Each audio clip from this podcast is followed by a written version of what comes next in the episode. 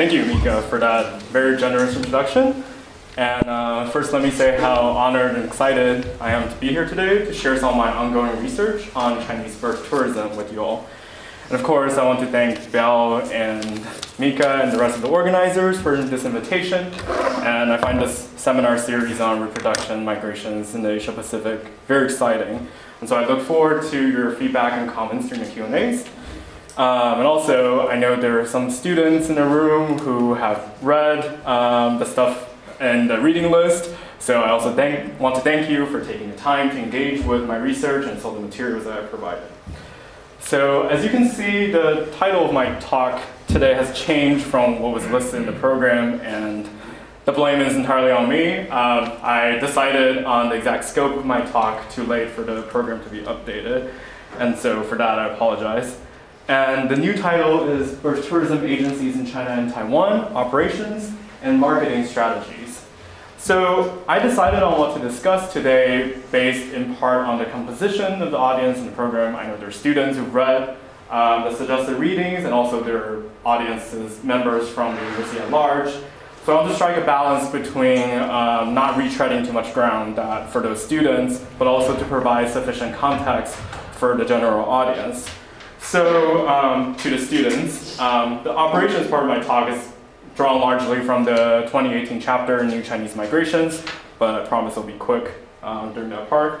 And I paired this with a thematic analysis on the marketing tropes that the agencies employ to attract prospective customers, which will form another chapter that's currently in progress.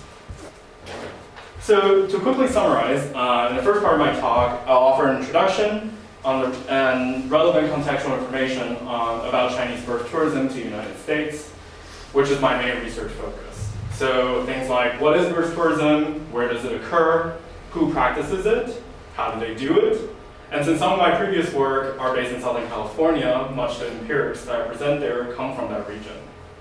In the second half, I shift to um, the Asia Pacific to look at um, how birth tourism agencies based there operate and recruit customers upstream in China and Taiwan. So besides a more descriptive focus on the industry structure, I also look closely at the advertising rhetoric used by these agencies to see how they sell the idea of birth tourism to prospective customers. So my main argument here is that unlike earlier iterations of birth tourism, where those with international experiences practice it informally among kinship networks, contemporary cases of Chinese birth tourism are dominated by those who have not had such experiences or exposures, and for whom birth tourism is often their first substantial physical encounter with the United States. So therefore, agencies' advertising rhetoric plays an outsized role in shaping their expectations and imaginations of US citizenship and its supposed benefits. So I think this is the other side of the coin, so to speak, um, to much of the existing scholarship on birth tourism, which tends to focus on personal motivations for, of engaging in this practice. However, the majority of research subjects covered in these studies are those who did not use an intermediary, like birth tourism agencies I described here. And that is not, what I found is that that is not representative of Chinese birth tourism to Southern California. So in one study that looked at Turkish birth tourists to the US, the authors, the authors had suggested that, quote, parents see giving birth in the United States as a reasonable investment that yields tremendous benefits for the children to form U.S. citizenship. In fact, the desire for U.S. citizenship has encouraged the emergence of a transnational market over the last decade, end quote. So I want to ask, especially in the Chinese case, exactly how did this emergence of a transnational market take place? And what does that market look like? And moreover, did this emergence play a part in inducing or amplifying such desires for U.S. citizenship, perhaps where it did not exist before.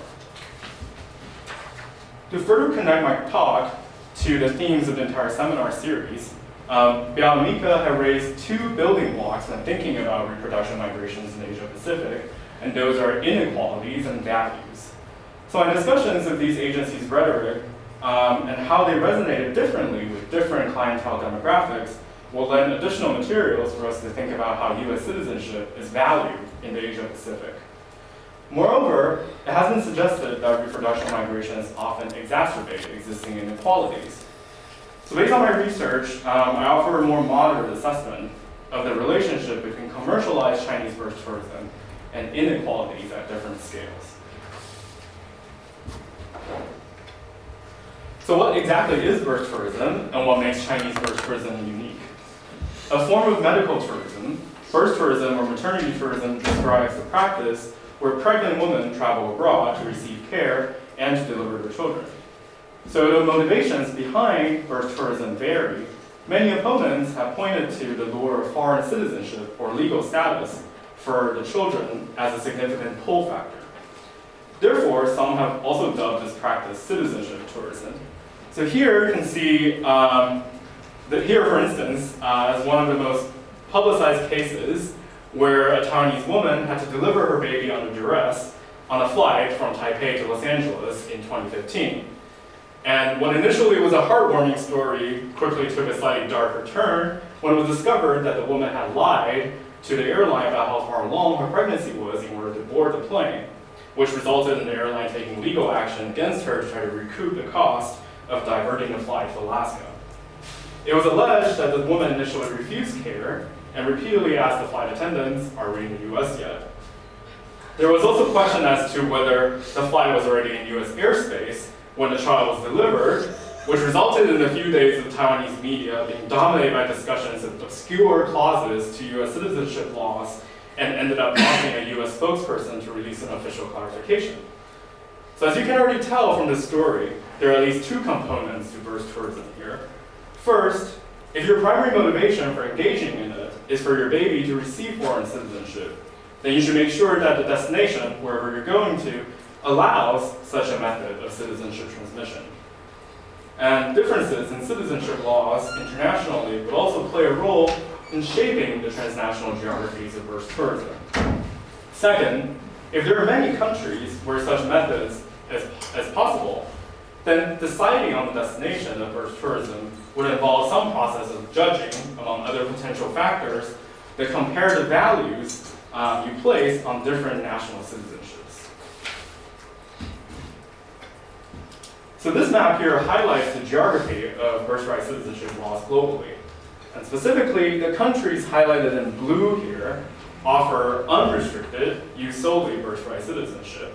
And that is birthright citizenship transmission based on place of birth. And to give a quick legal primer on citizenship laws, so generally there are two types of legal mechanism for citizenship transmission. The first is birthright citizenship, so this is a citizenship acquisition at the time of birth, and the second is naturalization. So for the former, there are different criteria for determining birthright citizenship, and the two most common principles behind these criteria are jus sanguinis, which means based on bloodline or descent, and jus soli, so based on place of birth. And so almost all countries in the world use some form of jus sanguinis for determining birthright citizenship, and others combine it with some form of jus soli too. So uh, it's actually a common mistake when you hear people say that they want to abolish birthright citizenship, because that would mean that they want to abolish the ability for anyone to acquire citizenship at the time of birth. When you hear people say that, usually what they meant to say is they want to abolish soli, birthright citizenship specifically. Scholars, such as Irene Bloemraad, have written about how these two principles of birthright citizenship have competing tendencies. So jus sanguinis compared to jus soli is by far more restrictive. So this striking geography on the map here therefore makes quite a lot of sense. Um, you can see that 30 out of 35 countries in the Americas provide automatic jus soli, quote, precisely because the history of modern nation building and independence there is a history of immigration, purposefully tied to independence from Europe, end quote. So in the US, for example, jus soli was enshrined in the Constitution that sought to incorporate former slaves and their descendants into the polity after the end of the American Civil War, and one of the most um, defining legal cases is the US versus Wong Kim Ark, which centered on a Chinese immigrant who was born in the US, had returned to China, and then subsequently when he attempted to re-enter the US, his citizenship uh, status was questioned. And the Supreme Court of the US ruled that uh, jus soli birthright citizenship would apply to everyone, basically regardless of status.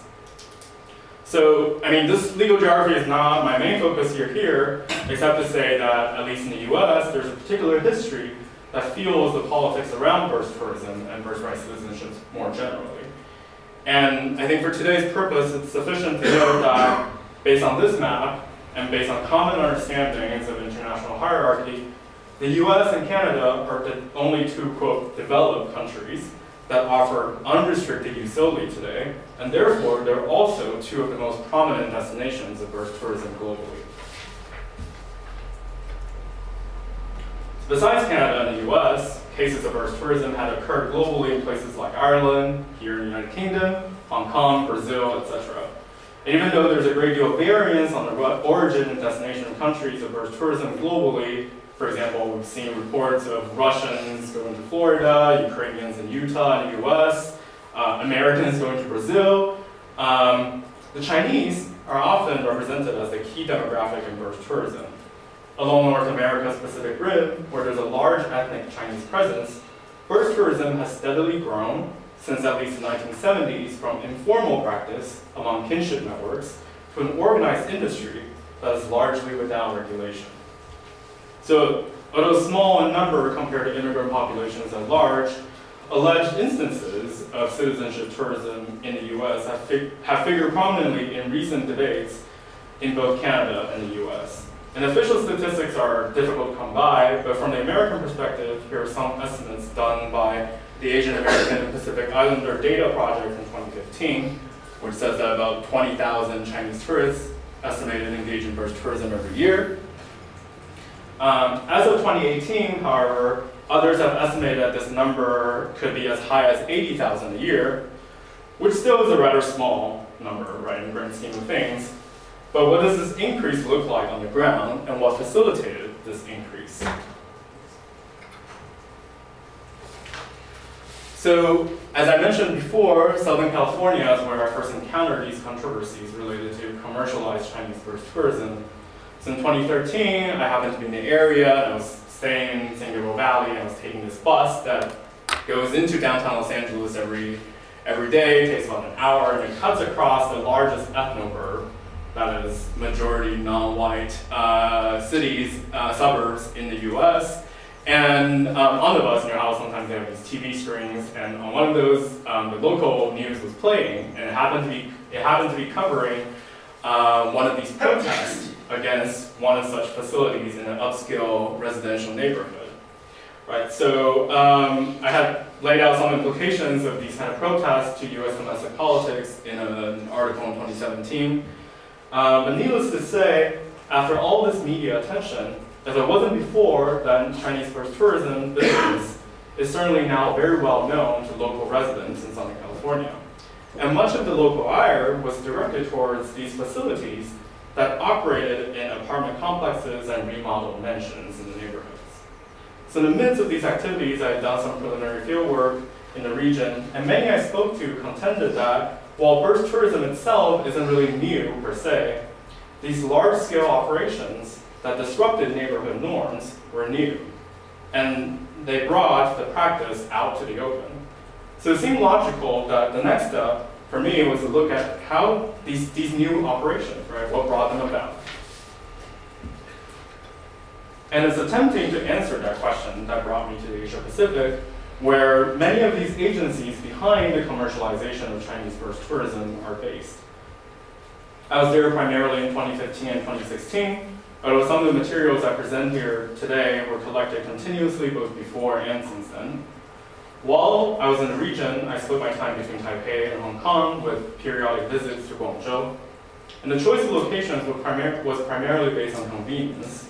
I secured a part-time research assistantship in a university in Hong Kong to fund fieldwork, and I also knew, based on prior research, that there are clusters of agencies nearby that I could identify ahead of time, including a supposed national trade association in China for birth tourism agencies, although at the end I was unable to verify its physical existence.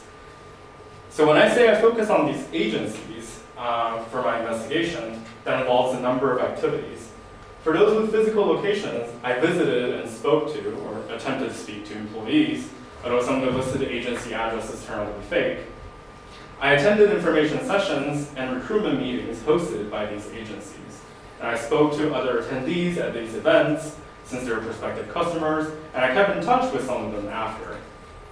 Besides conversations and observations, I also collected advertising materials produced by these agencies, both physical ones and those sent or displayed online on websites and various social media channels. So why study these agencies? Well, as I've mentioned, these agencies have acted as intermediaries to market and facilitate birth tourism to the masses, and this was something only previously done informally through kinship networks. So these agencies provide expertise of identifying suitable destinations, arranging tourist visas after women's pregnancies, coaching border crossing etiquettes, and providing or arranging maternity hotels at their destinations. Some even provide further services after return, their return to home countries. So examining their operations allows me to argue that while birth tourism as an informal practice has a longer history than these recent highly visible incidents that we see in the news, what makes the current situation different is the degree of commercialization. and beyond what I already wrote about, today I want to extend this theme of commercialization and ask how do these agencies sell the idea of birth tourism to prospective customers in Taiwan and China? And this offers one specific cut, or an entry point, if you will, to address some of the more macro driving forces of reproduction migrations in and from the Asia Pacific, as Beat Mika have raised while convening this seminar series. How so exactly? Um, so first, I think for a birth tourism agency to be successful, its operators, these ethnic entrepreneurs, if you will, have to develop ways to first identify whether there is a market for its products, and if so, how to hook potential customers, right? So this necessarily involves a reading of the macro and more structural conditions that drive such desires in order for them to develop corresponding advertising products.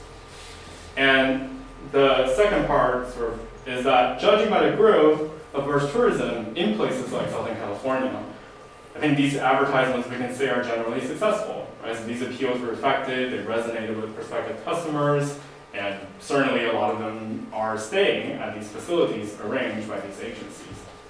So the match between these two, or potential mismatch in some cases, means that we can ask for these agencies' prospective customers who came from different circumstances, which advertising themes appeal the most, and what do they tell us about the pressures of reproduction in their particular demographic situations.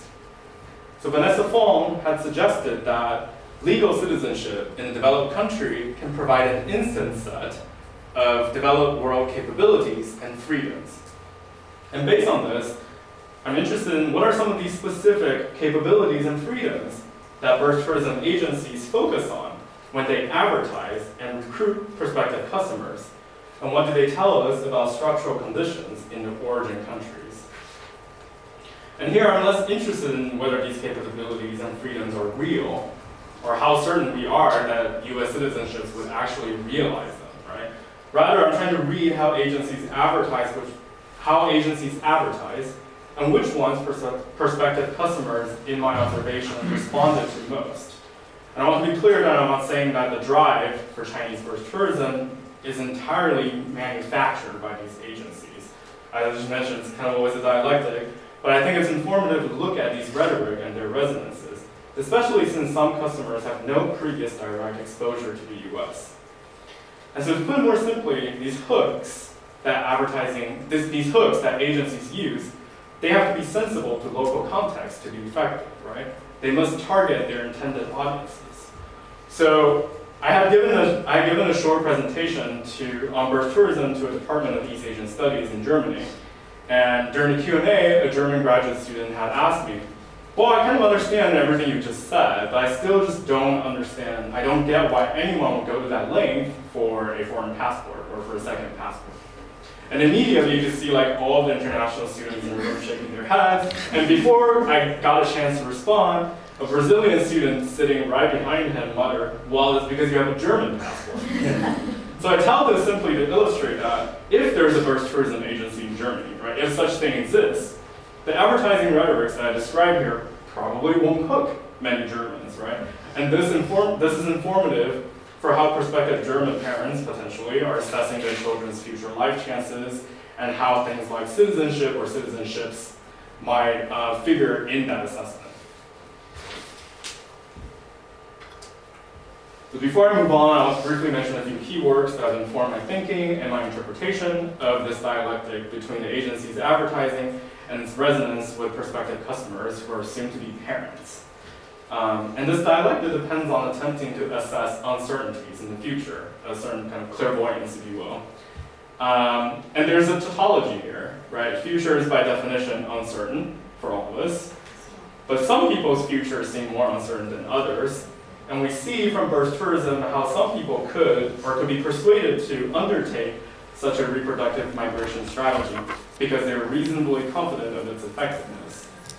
And here, anthropologist Elizabeth Hallam, um, who actually I think is affiliated uh, with the school here, I don't know her personally, but it would be cool if she's actually here in the room. Uh, um, she had argued that this, art, this tautology is perhaps not really so tautological after all. And Hallam had conducted ethnography with fortune tellers, um, self-professed clairvoyants, if you will. Um, and she suggests that clairvoyance, right, the supposed ability to see into the future, rather than, quote, a suspect prediction about what the future might bring, is actually the interpretation of the past and the anticipation of a possible future in the context of the present. Right, so fortune tellers like these, they engage with memories, hopes, and desires and then weave them into projected futures, end quote.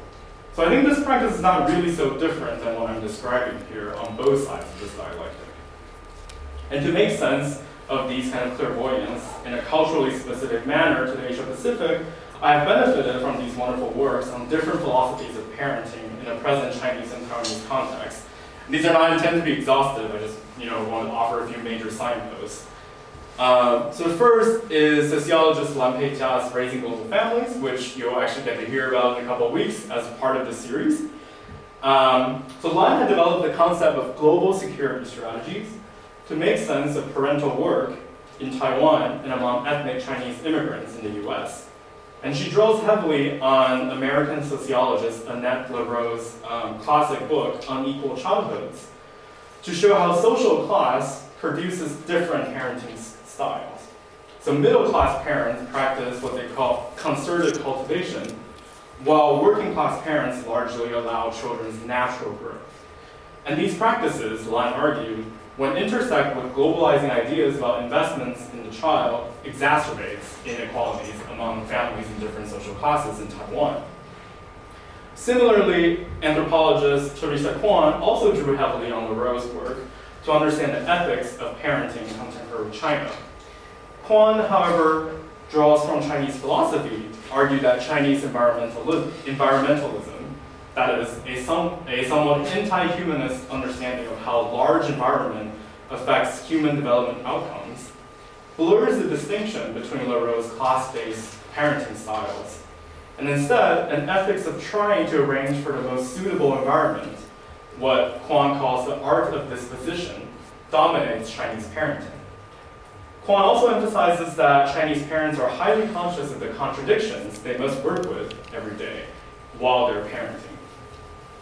And finally, while it's not really about parenting per se, um, anthropologist, I found anthropologist Julie Chu's ethnography in Fujian where um, there's a particular cultural historical moment where desire for immigration meets potentiality, and that zone for indeterminacy where one must confront the hazards involved in translating these kind of desires into actual projects worth pursuing. Right? So these would-be migrants, to borrow one of Gail's terms, uh, consistently make claims about the past to activate the vectors of one's likely destiny and possible future, right, via you know, strategies of migration. So in my overall research on Chinese birth tourism, I'm interested in bringing all of these things together to think about what happens when different philosophies behind parenting strategies in China and Taiwan are now applied to reproduction itself, quite literally, right? And how some of them get tangled up with migration patterns. So what kinds of past and present contexts help shape these particularly intense, future-oriented reproductive strategies like birth tourism, And with what sorts of potential vectors might those involved in birth tourism take?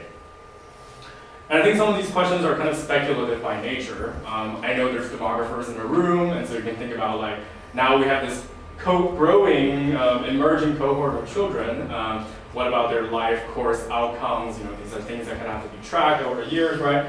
Um, so these are kind of, some of these questions are more speculative at this stage, but I think it's worthwhile to keep them in mind as much of the stories I think that we'll get to see about birth tourism actually have yet to take place. So uh, in my 2018 chapter, I had compared and contrasted birth tourism agencies in China and Taiwan, respectively, by focusing on three aspects of their operations. I focus on their modes of recruitment, their clientele demographics, and their scales of operations. So in interest of time, I'll just go over these quickly. The students have read this already. Uh, you can find the details elsewhere. Um, so I found that agencies based in China and Guangzhou specifically, they operate on a larger scale and offer diversified products by packaging different kinds of services downstream, that is, in the US usually. Therefore, they could offer products at a wide range of price points that could appeal to a wide range of clientele. And given the size of their operations, they also strongly focus on virtual advertising and recruitment. And for agencies based in Taiwan, in contrast, they have developed a sort of what I call boutique strategy that focuses less on selling discrete products, but on more so on brokering information and making connections to related services. And many of their clienteles are young urban residents with prior international experience, so agencies also focus on a more individually tailored approach to attract clients. And I think these services directly relate to how they advertise birth tourism, as well as how these, their advertising strategies are received. So here, I have identified four themes that birth tourism agencies focus on when they craft their marketing strategies. And these four are education, environment, and I'll explain in a while why this one is in scare quotes, stability, and immigration. And on the left here, you see a brochure from an agency based in Guangzhou, which listed eight main advantages for traveling to the US for child delivery. Um, apologies for not translating them into English, but my main, main, my main purpose here is just to give you an idea of what some of these physical materials look like. And although my favorite is definitely number three, for those of you who read Chinese, it ends with your child's eligibility to be elected US president.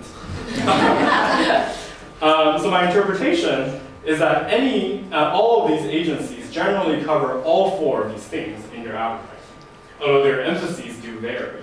And depending on the agency's specific location and clientele, some of these themes resonate more than others to people who are in attendance at these recruitment meetings. Um, so let us take a closer look at each of these four themes. So first, education. Um, this is a theme that is definitely covered most thoroughly and consistently in these marketing efforts. And it's also the theme that elicits most active engagements from prospective customers in terms of them asking questions or sharing their concerns. And the appeal of education seems almost universal, and I think we can fairly confidently conclude that some form of educational desire, to borrow Andrew Kipnis' term, especially in terms of these children's future studies abroad, drives those who look to birth tourism as a reproductive migration strategy. So how do agencies explain this theme in a way that makes the pathway between a child's US citizenship and their future education abroad, away from China and Taiwan, appear natural and predetermined? So here, many agencies focus on US citizenship's ability to facilitate or lubricate the process of studying abroad in the future. So possessing a US passport means that your child has domestic status in the US, so there won't be pressures for applying for student visas or complying with various immigration regulations. They might also qualify for in-state tuition rates if they go to a public university. Many agencies highlight that U.S. citizenship makes it easier to send your child abroad sooner. And here, sooner means before tertiary education. Um, so the prospective parents themselves that I encounter, they're not so naive to think that a second passport will be sufficient for these kind of projects over the life course. And so agencies often invoke the rhetoric of investment to justify the utility of birth tourism. So I heard, for example, one Chinese agent say, Well, the price of birth tourism is about the same as staying at an upscale like postpartum care center in Taipei. So if you're a mom and you're going to spend that money already, why not spend it in the US and get this side benefit for the same amount of money? I think that this investment rhetoric has three levels. So on the top, right, in the best case scenario, the money that you spend now on birth tourism is a wise investment that will bring multitudes of higher returns in the future. I think this is why future earnings, for example, are so consistently featured in these ads.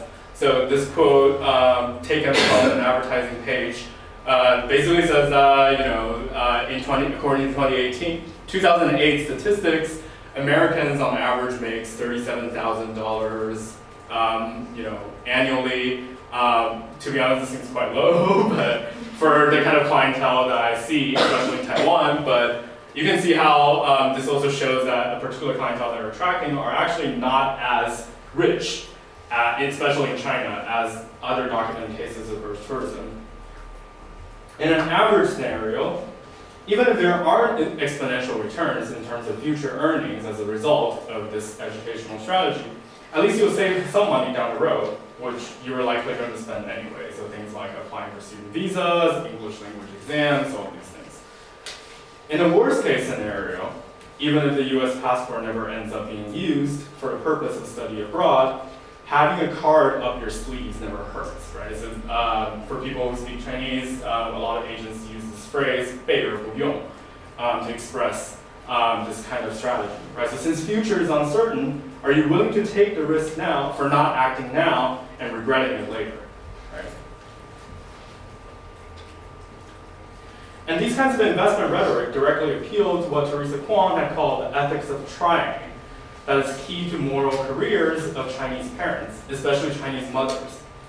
So unlike what Annette Lareau, the American sociologist, had described in had described, the middle class American parents, they're generally confident in the efficacy of their concerted cultivation.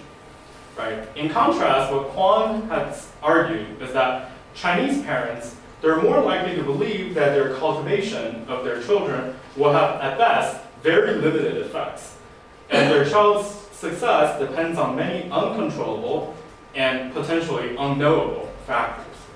So therefore, to be an ethical Chinese parent is not so much to be able to demonstrate your parenting success, per se, but is to be able to show that you have tried your best to provide the various conditions, or 条件 in Chinese, that give you child, your child the best chance to, to succeed on their own.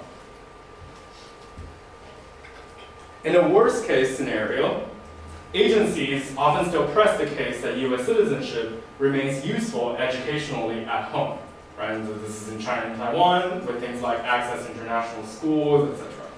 But these reasons, what I found is that um, they, these reasons have more selective appeal and many prospective customers think that you know they perceive this kind of type of appeal as just the agencies trying to sort of milk more money out of them by referring them to other kinds of educational intermediaries down the road.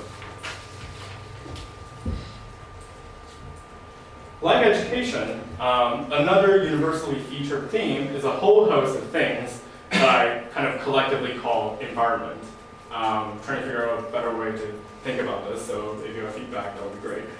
Um, so at a first level, these include things like natural products or properties, ingredients that humans consume during their daily life. And some of these are results of conscious and intentional consumption, like food. Um, others are unconscious but necessary ones, like air, for example. In general, there seems to be a widespread belief about how women are most absorptive um, of these environmental factors during pregnancy, and the effects will get passed on to the child.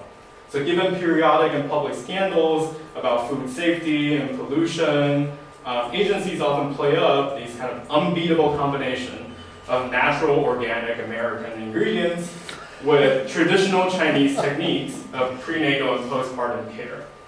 So you'll note that this doesn't really have anything to do with US citizenship per se, but it's really about consumptive power, at least I think. Um, so to advertise at this first level, agencies often prominently feature grocery shopping process, the wide availability of organic products, customized meals are prepared fresh daily. But agencies also post photos of American nature that appears pristine and uncrowded. So they show bright blue skies, dense forests, clean beaches, uh, and something that came up quite often at these information sessions is the issue of air pollution in China. And uh, Chai Jing, whose banned documentary Qiongding Zhixia, or Under the Dome, got mentioned from time to time. So Chai Jing is this well-known um, TV news anchor in China. Um, she had made this documentary on the issue of air pollution in China, um, sort of modeled after the style of Al Gore's Inconvenient Truth, if people have seen that. And, and Chai Jing says that she was primarily motivated to make this documentary because after she became a mother, she realized that she had to lock her daughter indoors for most of the time due to the terrible air quality outside. So she made this documentary. And after release, the documentary quickly got banned by the government. And so this documentary came up quite often in information sessions of saying like, well, look at the Chinese environment, it's so bad, would you really want to have your baby here? when I first read and heard these kind of rhetorics, they seem kind of illogical to me, right?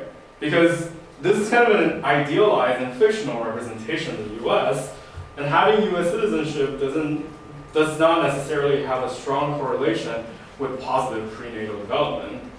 Um, and also, say you came to the US to deliver your child, and you had like entirely organic food, breathe the freshest air, drink like only triple filtered water while you're there, for example. But then you bring your child back home to China or to Taiwan to raise, and the US passport doesn't guard that child against things like polluted air particles or second rate cooking oil, tainted baby formula, all these kind of spectacular public scandals that people see on the news. Then what do you do, right? Are these kind of advertising convincing? So I posed these questions to attendees at these information sessions afterwards, and these are some of the more representative answers I got. Right, one woman said, well, it's especially important during pregnancy because the core foundation of the child is being formed. So the good food and the calm energy a mother receives during pregnancy will give a child a good foundation, 好底 in Chinese. With that good foundation, the child will be able to better withstand all the bad conditions that he or she might encounter in the country, within China. Another said, well, American kids are just stronger, you know? right? So white or black, they're all white and thick, good and quiet. Um, so that has to be, that has to be the result. That has to be from the overall environment, 大环境. So to make sense of these explanations, I think um, environment needs to be conceptualized on a second level, which is why it's in scare quotes. So regardless of whether it is misrepresentation or misrecognition of what the US is really like, there's an existing geographical imagination about what the US is like. Right? It's being associated with a higher quality life that's both biologically and socially and perhaps culturally for some. So what to me sounded like twisted expressions of environmental determinism are actually explanations which draw on the idea of taijiao, or prenatal education, that could translate surrounding environments directly into positive human quality. And Teresa Kuan had said that the creation of these kind of optimal conditions, optimal environmental conditions, encompasses human geography. And in this case, the United States is being heavily marketed as one such geography, one such overall environment that could intrinsically provide these optimal conditions. Right, so that is not to say that, although given all that, that is not to say all prospective customers accept such logics wholeheartedly. So keeping in mind that human development over a life course depends on a range of factors, including sort of more narrower environmental ones, um, and that there are indeed observable macro scale differences among different countries, I wonder how, how long this kind of per prenatal protective effect would last. And an offhand comment, a woman told me, well, this is really not so complicated, you know? Like, the rich among us will continue to buy healthy food, give their children treated oxygen and all that when they go back to China. And the rest of us have to hope that if our children are born, are really born in the US, their deeds, their foundation will guard them against the large environment as long as possible. So it seems to me that what was presented as a method to reduce uncertainty in the future would actually continue to create parenting anxieties. And as Lan had suggested, these global security strategies do not ameliorate class differences entirely. Um, I think I'm almost out of time, so I'll try to wrap up quickly. Um, so the next two themes are also featured in advertising, although agency recruiters are more likely to qualify or to amend them depending on the audience. And unlike education and environment, their appeals also seem to be more selective. And the, the first of these two themes are stability, which encompasses appeals about how U.S. citizenship could protect the child from future events and offer an escape hatch from the home country. In the case of Turkish birth tourism to the U.S., for example, many mothers reference the declining freedom in Turkey as a key motivating factor for securing a U.S. passport for their children. And not directly about birth tourism, but in the Asia Pacific region, we've also seen what Aihwa Ong had called passport stories before Hong Kong's return to the PRC and the sort of well-documented emigration patterns uh, to places like Vancouver. Not to mention that historically, political uncertainty across the Taiwan Strait was often cited as a reason for emigration from Taiwan. So I, had, so I had gone in expecting to see a lot of these kind of rhetoric around political uncertainty, stability, etc. But, and it was somewhat a surprise that what I found was much more muted. Right, so there, while there are occasional references to being afforded protection by the US government and such, um, any explicit remarks here usually came from freedom provided by economic stability rather than political. So here, the post below suggests how easy it is to be a stable middle class family in the US where life could be well provided for if you just work hard and diligent. Um, the second of these themes is emigration, which promotes birth tourism by touting its ability to facilitate emigration to the US for an entire family. So from the American perspective, this is arguably the most controversial part about birth tourism, right? So for example, during the last presidential campaign, you see a lot of American Republican candidates talking about anchor babies, chain migration, all these things. And the argument goes that, about birth tourism goes that these anchor babies would result in unwanted chain migrations in the future. So I was interested in finding out how much does this really play out on the ground. And generally speaking, this supposed benefit is universally advertised, but it's actually an area where agents most consistently qualify or try to amend it. Uh, so it's interesting to compare education and emigration, for example, right? So agencies present all sorts of highly contingent, potentially dubious facts under both of these themes on paper to recruit customers, but in person, they really go all in with the education ones, while being much more reserved and caustic about family immigration. Right? So I've heard that, for example, that this family immigration strategy can be really difficult and time consuming. Recruiters have console perspective um, customers that they should focus on getting their children in and worry about the family later. In one of the rare instances, a Taiwanese recruiter actually factually corrected a claim made in a brochure which says that US citizens could sponsor green cards for family members after turning 21. Well, she said, you actually have to satisfy a whole host of other requirements too, so it's actually more difficult than what we're presenting, and maybe for a time, time being, this is looking too far ahead. And this was very unusual um, that I, during my research, an agent qualified or actually self-corrected what they were presenting to the audience. Um, so, um, yeah. And I think one potential explanation is that agencies are responding to greater attention from American authorities and or they're focusing on opportunities for linkages and referrals to other businesses. So here you see one tourism agency advertising um, or refer, refer their customer to things like homestays in the US, to um, consultancy meetings about how to accompany your American children to go to school. Um, so we, I think we already see that this is already a practical reality uh, where you know they advertise along with their partners, other kinds of educational intermediaries. So now, I, so now these birth tourism agencies are part of an entire infrastructure with other kinds of intermediaries facilitating movements across the Pacific at different stages of the life course. So to conclude, what do birth tourism agencies' operations and marketing strategies tell us about reproduction migrations in Asia Pacific?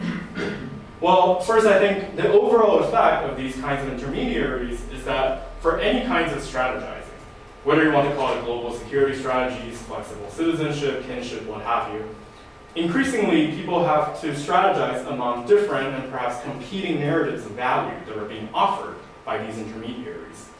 And I found this especially pronounced in the case of Chinese birth tourism, as more and more of their clientele do not have prior international experience, which means that they have to rely a great deal on the agencies to put their pragmatics of desire into action.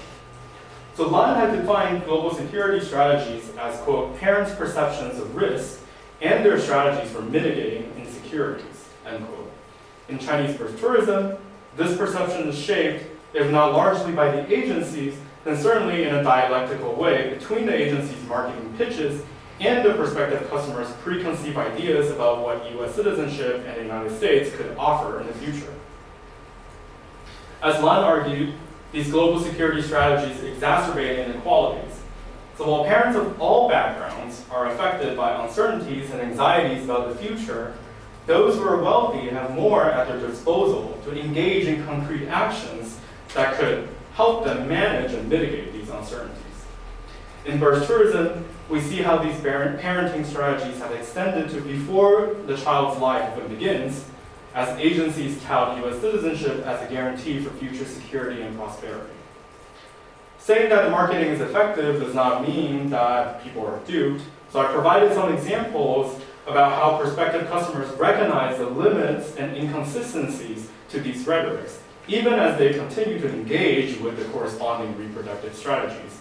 So I think one thing is really telling that in one of the most well-read reports, news reports on uh, Chinese birth tourism, one of the folks was interviewed and he said, well, if you're rich, it doesn't really matter where you're born. As much as birth tourism exacerbates existing inequalities within China and Taiwan, I think assessing its implications to inequalities between countries or at an international scale offers a more complicated picture because these birth tourism agencies do offer a realistic path that cleaves between these two scales. So let me try to elaborate on this last point. In studies of Turkish birth tourism, which is basically the only earlier research specifically on this phenomenon that I can draw from for, for now, the authors have characterized these wealthy Turkish parents as, quote, actors who can forestall localized risks and enable their children to combine local privileges with global opportunities by taking advantage of arbitrary differences between multiple citizenship regimes. And but these parents' ability to do so, right, requires a great deal of knowledge and expertise, cultural capital, if you will, on precisely these arbitrary differences between different citizenships. And those, in the case of Chinese birth tourism, are exactly what the agencies provide. So unlike the Turkish case, where these parents know the ins and outs already without relying on intermediaries, Many of them have gone to school in the US or Canada, and they're highly educated. Most of the folks I met at these recruitment meetings had to rely on agencies precisely because they did not possess this cultural capital. Right? They knew they had this idea that U.S. citizenship is a good thing, but they don't know the ins and outs, and they don't have prior experience to put that into action. So we think about birth tourism as a way to access U.S. citizenship then in the Chinese case, it does exacerbate some in-country inequalities, but not entirely because, as in the Turkish case, that the people who pursue it are already very, very privileged. There's also the issue where different national citizenships are themselves a source of inequality at an international scale, which is uh, an argument that scholars like Ayelet Sahar, I don't know how to pronounce her name, sorry, uh, and Jacqueline Stevens, who are political scientists, have made. So we accept this kind of argument that, and that US citizenship is considered a more valuable property than Chinese citizenship or Chinese citizenship, then birth tourism might be one of the easiest ways, if not the easiest way, for someone from the developing world to acquire it. Right? So this is why jus soli citizenship, birthright citizenship, is seen as an inclusive citizenship policy. And implicit within that is the assumption that inclu inclusivity, uh, inclusion produces inequality. Of course, there are other ways on the macro scale to reduce such inequalities which do not require women from developing countries traveling en masse to developed countries to give birth. But it's a question, uh, but for now, I think in my case at least, uh, for commercialized Chinese birth tourism, it's a question of in terms of access, do you provide more people routes under the current rules or do you scrap the rules entirely? In any case, I don't think there's sufficient amount of research yet on birth tourism to say one way or another conclusively, but at the very least, I think if birth tourism exacerbates inequality, it's caused by a differential access to it. And these agencies I've described in today's talk, as problematic as they may be, do end up widening access to birth tourism to a wider range of clientele in the Asia Pacific than what we've seen before. And to further connect my talk today to themes of the entire seminar series, Biao and Mika have raised two building blocks. Oops. Actually, that is a previous page. so yeah, actually I will end there. uh, so thank you for your attention.